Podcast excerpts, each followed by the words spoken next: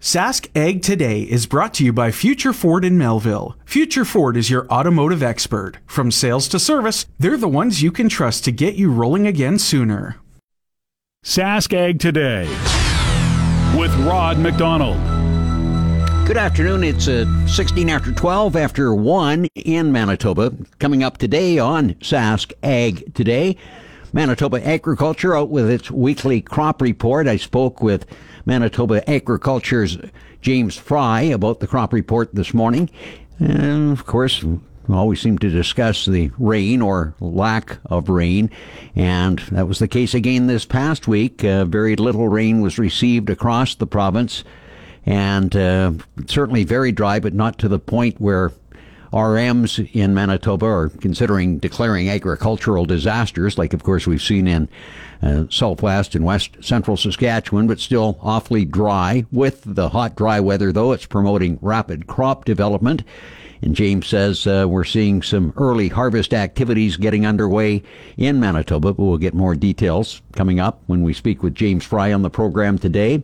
And uh, speaking of the drought situation over in the southwest and west central regions of the province. They've been having producer meetings, town hall meetings for uh, producers to attend and find out what sort of supports are available to them or to raise concerns and perhaps uh, get those concerns addressed. There was another one held in Cabri yesterday, and we'll hear from some of the participants uh, who took part in that meeting. About 100 people attended that meeting yesterday afternoon, and uh, lots of good information shared. Once again, uh, among producers who are facing extreme drought situations in that part of the province. Those stories and more coming up today on GX on Agriculture. Beef and Forage Report. Well over 100 people packed the Cabri Community Hall yesterday afternoon for a town hall meeting to discuss current supports for drought stricken producers in that region. The meeting was hosted by the Saskatchewan Cattlemen's Association. Also in attendance were staff from Saskatchewan Crop Insurance Corporation, a few RM Reeves, SARM President Ray Orb, Sask Party MLA for Cypress Hills Doug Steele, and Tory MP for Cypress Hills Grasslands Jeremy Patzer. The CEO of the Saskatchewan Cattlemen's Association, Grant McClellan, says two programs have received the most attention from producers the Forage Rainfall Insurance Program and the Low Yield Threshold Program to divert grain to feed. I mean, the challenges with the forage rainfall program is, you know, Saskatchewan's a fairly large uh, province. Um, there are somewhere in the neighborhood of over between 180 and 190 weather stations that SCIC uses uh, across Saskatchewan to try and track weather data and, and, and rain amounts. But it just seems to be that that's insufficient. I know SCIC officials were there fielding questions about that program, but yeah, the, the general theme is that the number of those stations is insufficient and doesn't seem to really capture on farm I guess producers' experiences on their on their farms and ranches. So it's uh, it's a program that people are looking to see improvements in, especially to support them as they get through drought conditions. McClellan says crop insurance staff were very engaged with producers attending the town hall meeting, adding that Saskatchewan Crop Insurance Corporation has been told to go back and see what improvements can be made to those programs. It's, of course, a federal partnership program under uh, the, the BRM programs. And so they are, in some cases, tied into how they can make some improvements. But I think they are very engaged. I think they're just as appreciative as the producers to be at these meetings and to hear directly from folks about how those programs are working for them. One observation that McClellan has made through these town hall meetings is that the people are being very thankful for them coming out and having an opportunity to speak, and for making the meetings as comfortable as possible. It's been a very respectful space, and I think at the same time, we can take away that people are worried, they're stressed out, and frankly, they are a little just, there's some level of, of frustration again with this ongoing persistent drought and these conditions that they've been faced, we know that this is not just their livelihood, this is their entire life in a lot of cases. And so when people are faced with these challenges, and, and it seems like every time they get a little bit of good news, they kind of get knocked back again, whether that be, you know, oppressive government policies like the carbon tax that add to their inputs, then they're also fighting the weather. And so all these kind of challenges, and they're just trying to make a go of it and provide a high quality product. It's really disappointing for, for those folks. So yeah, there's definitely that sentiment in the room, but I think uh, overall, people want to still try and make a go of it. There's a lot of pride tied to this profession. Another town hall meeting will be held this afternoon in the Cadillac Community Hall, and McClellan is expecting a similar turnout and producer engagement. Yeah, we've seen a, a pretty good level of engagement um, from folks with very little prompting. We try to keep a very light agenda in terms of what we are talking to them about.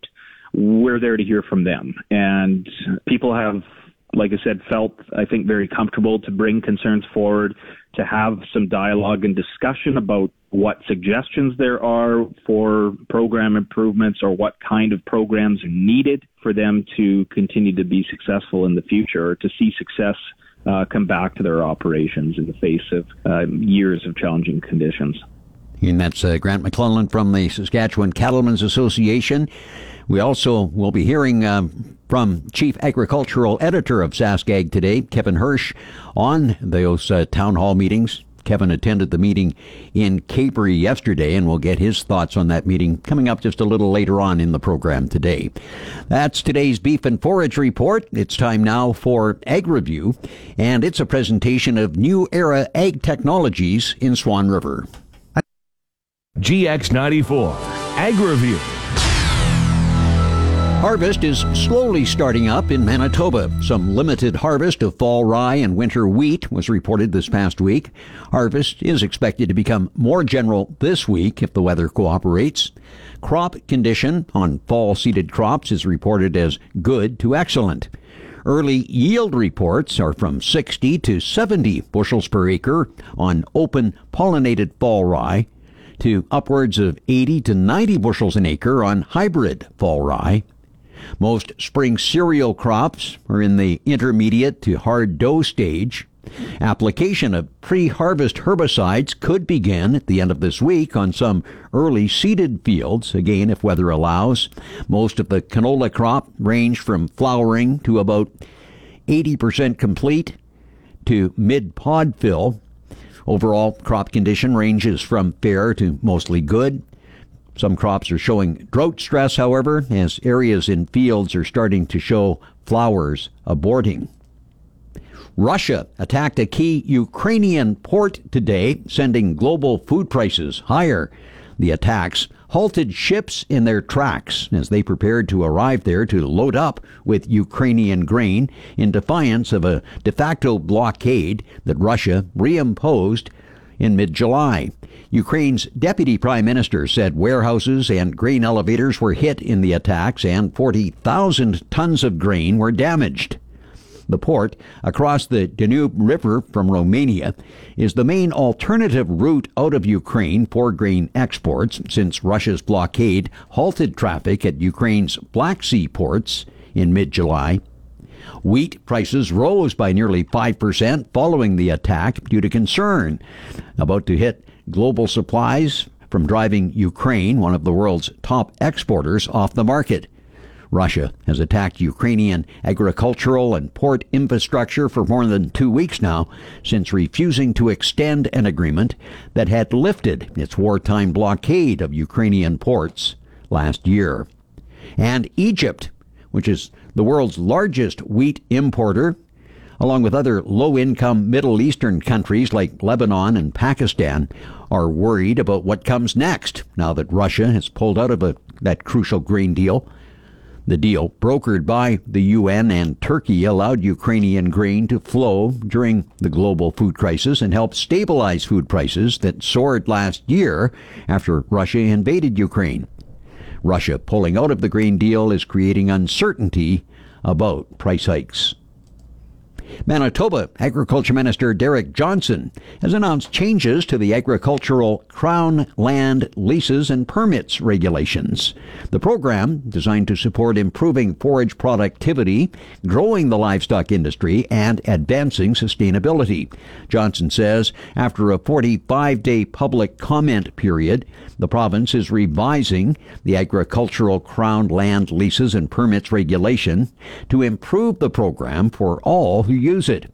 The changes being made include reducing forage lease rents over the next several years, extending lease terms to a maximum of 20 years from 15, when producers invest in forage productivity improvements, and enabling 15 year leaseholders to transfer the remaining years of their leases to an eligible third party. The amendments are set to take effect January 1st of next year. A new USDA report on U.S. honeybee colonies shows continued high losses of those colonies. Gary Crawford has more in this report. It seems the nation's honeybee colonies continue to be under siege. The latest USDA report shows the number of colonies down from a year ago, the number of colony losses up. Now, last year, USDA reported that on January 1st of 2022, the number of colonies was only down from the year before by 1%. But on January 1st of this year, the number of colonies down by 7% at just under 2.7 million. And the downward pressure has continued into 2023. USDA reports the number of colonies lost during the January through March quarter, that number up by 14%. Colonies lost with symptoms of colony collapse disorder, those losses are up by 25%. What's going on with the bees? Chris Hiatt's president of the American Honey Producers Association. He thinks there are multiple causes. Varroa mite, passing viruses, there's way less forage, climate change with drought. And possibly some issues with pesticides too. And one more thing some big U.S. pork producers that have spent money to comply with a California law requiring more living space for certain farm animals are lukewarm about legislation proposed in the U.S. Congress that would overturn the state law. The lawmakers have said their aim, in part, is to overturn California's Proposition 12, which bars the sale in the state of pork, veal, and eggs from animals whose housing conditions fail to meet certain standards. But several major pork producers have said publicly they intend to comply with the California law when it takes effect January 1st. Animal welfare groups say Proposition 12 is necessary because some sows and hens are housed in cages so small they can't turn around. Those opposing the new regulations say the law would not improve animal welfare, would just raise costs for hog producers, and could lead to more state restrictions. That is today's Ag Review. It's coming up on 1238, 138 in Manitoba, and we have today's closing livestock futures coming up next.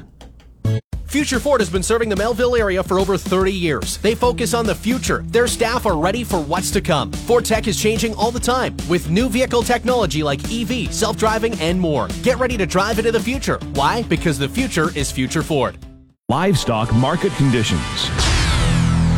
Livestock futures were down at the close today. October live cattle 180.50 down a buck 32.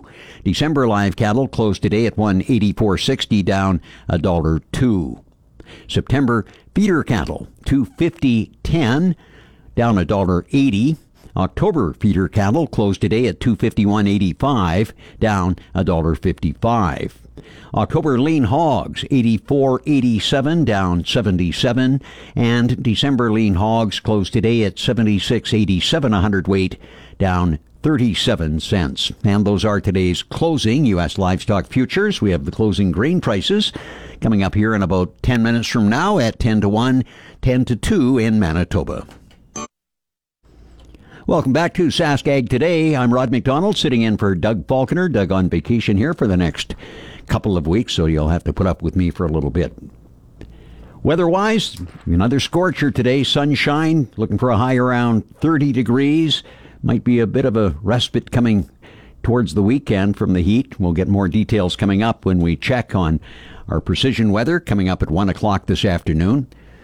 Mentioned a little earlier on in the program, there was a special town hall meeting held in Cabri yesterday afternoon, dealing with the drought situation over in the southwest and west central regions of Saskatchewan. About 100 producers thereabouts attended that uh, meeting yesterday. One of those at the meeting was Chief Agricultural Editor of SaskAgToday.com, Kevin Hirsch. Hirsch had multiple takeaways from the meeting, starting with how low participation is for cattle producers enrolled in programs. Of the various programs that exist for cattle producers, such as the forage rainfall insurance program, it sounds like uh, participation is 25% or less. So that protection doesn't exist. Uh, a lot of producers say those programs have major flaws. They, they don't think they work very well.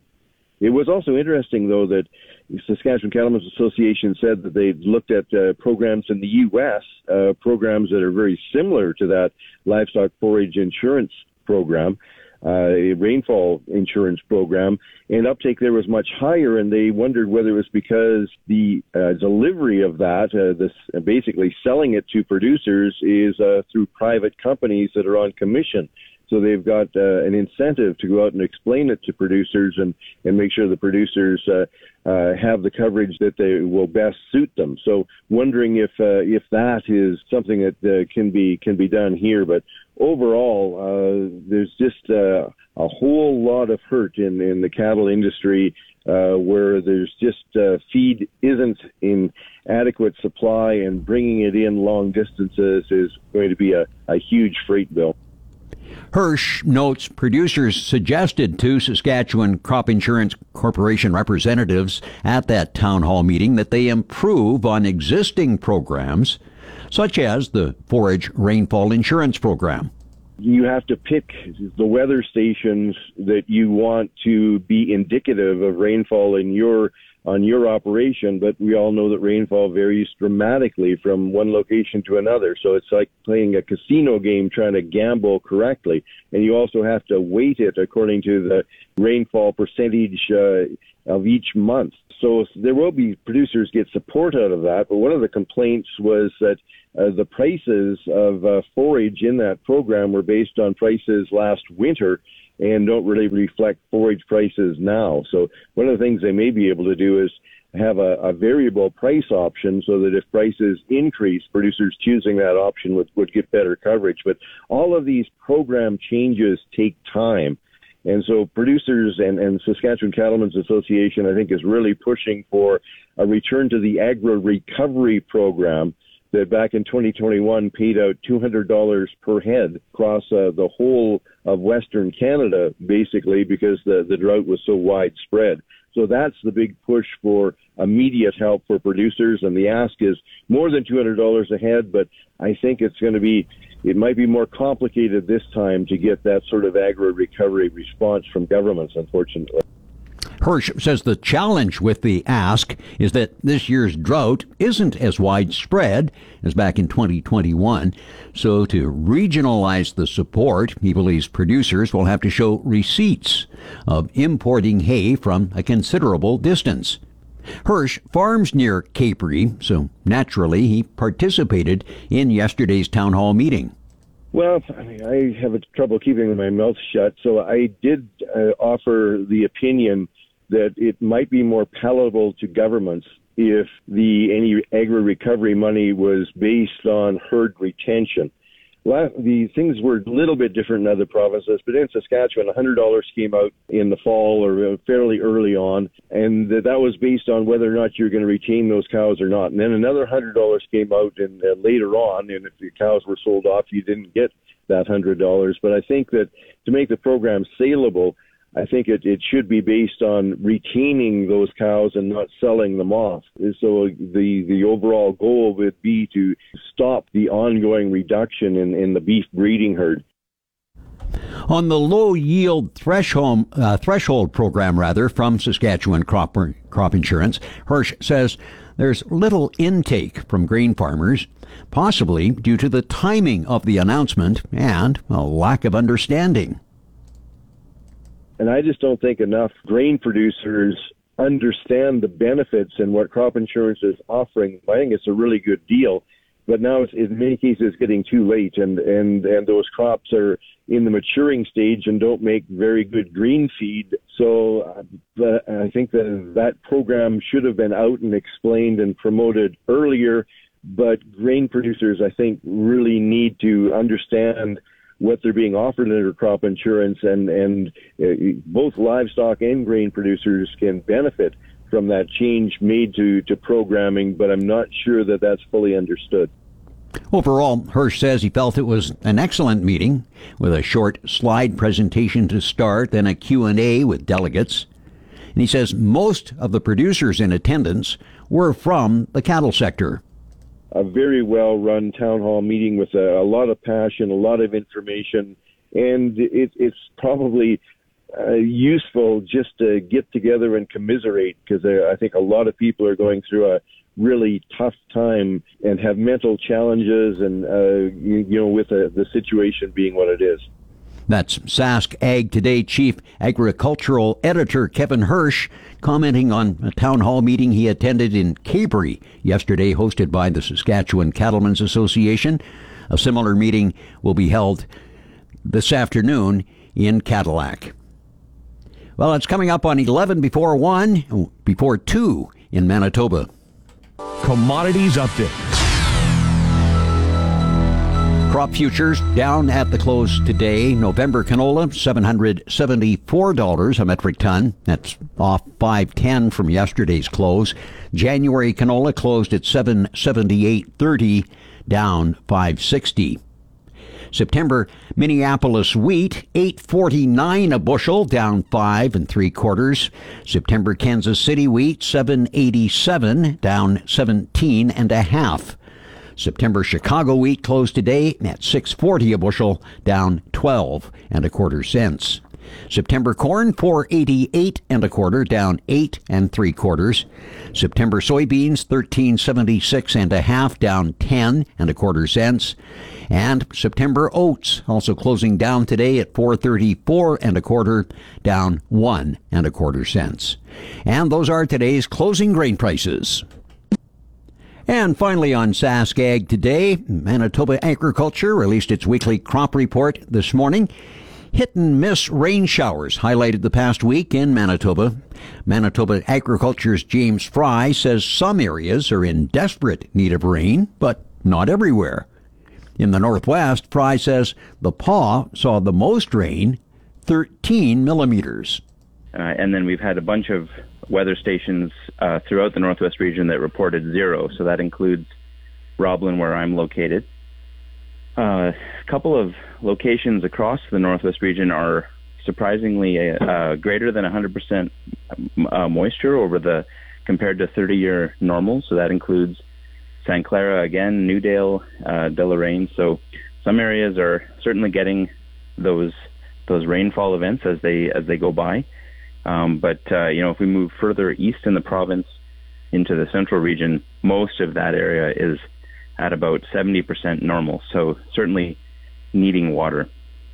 And then if we think about uh, the temperature, most of the locations that uh, we are looking at here in the Northwest are at about 110% normal uh, heat. So they've you know had an extra 10% heat over that 30-year average since May 1st.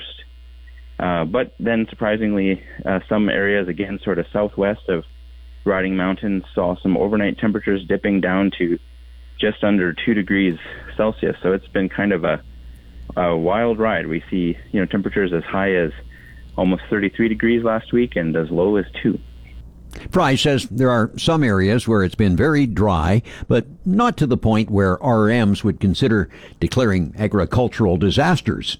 But but certainly looking at very dry conditions, um, there's uh, for livestock grass conditions that are you know quite challenging. Uh, a lot of pastures have received no rain at all um, over the last you know not just this week but but into the weeks preceding.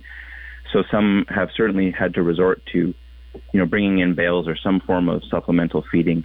And, uh, you know, and, and part of the challenge as well is that we, we definitely see that there's grasshoppers and those other things that are, you know, just competing for, for what grass is available. So yeah, definitely um, something to be aware of as a livestock producer is if at all possible, you know, try to rotate animals just to stagger out that, that grazing effect. But um, yes, difficult conditions, certainly. Fry says some limited harvest activity is underway in Manitoba with peas and winter cereals. Some of it has actually been uh, combined already. Uh, as as I will mention, also some of the peas have been harvested, but um, in here in the northwest, we uh, see mostly that uh, we're still in sort of that um, preparatory phase where we're swathing or, or adding some herbicides to to help things dry down. In areas where the, that harvest has occurred already, we see something in the neighborhood of 60 to 70 bushels for open pollinated uh, fall rye, and something like 70 to 80 percent for hybrid. Uh, and generally speaking, the prospects here in for areas that have not yet harvested do look pretty good. So that's uh, that's an encouraging sign. The hot weather is promoting rapid crop development. Fry says spring cereals are quickly progressing. We mostly in a soft dough or a light milk stage, uh, but you know, of course, with this heat, especially this week, as we're having temperatures consistently in the 30 degree range or or higher, uh, we're going to see those quickly progressing towards a firm dough. And the good news actually is that uh, we have um, the ratings for those wheat uh, for the spring cereals is generally very high.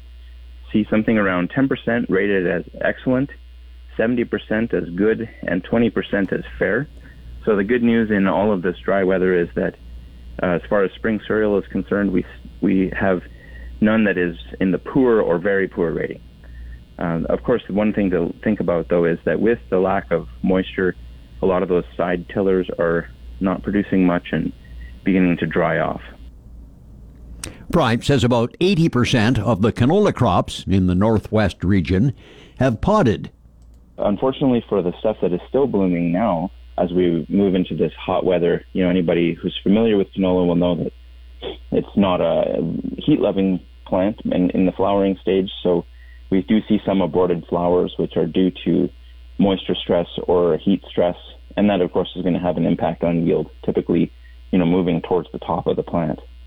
Um, but generally speaking, we still see that the yield potential looks average to, you know, slightly below average. So that's going to depend a lot on the specifics of the field and the moisture conditions and the seeding date moving into that.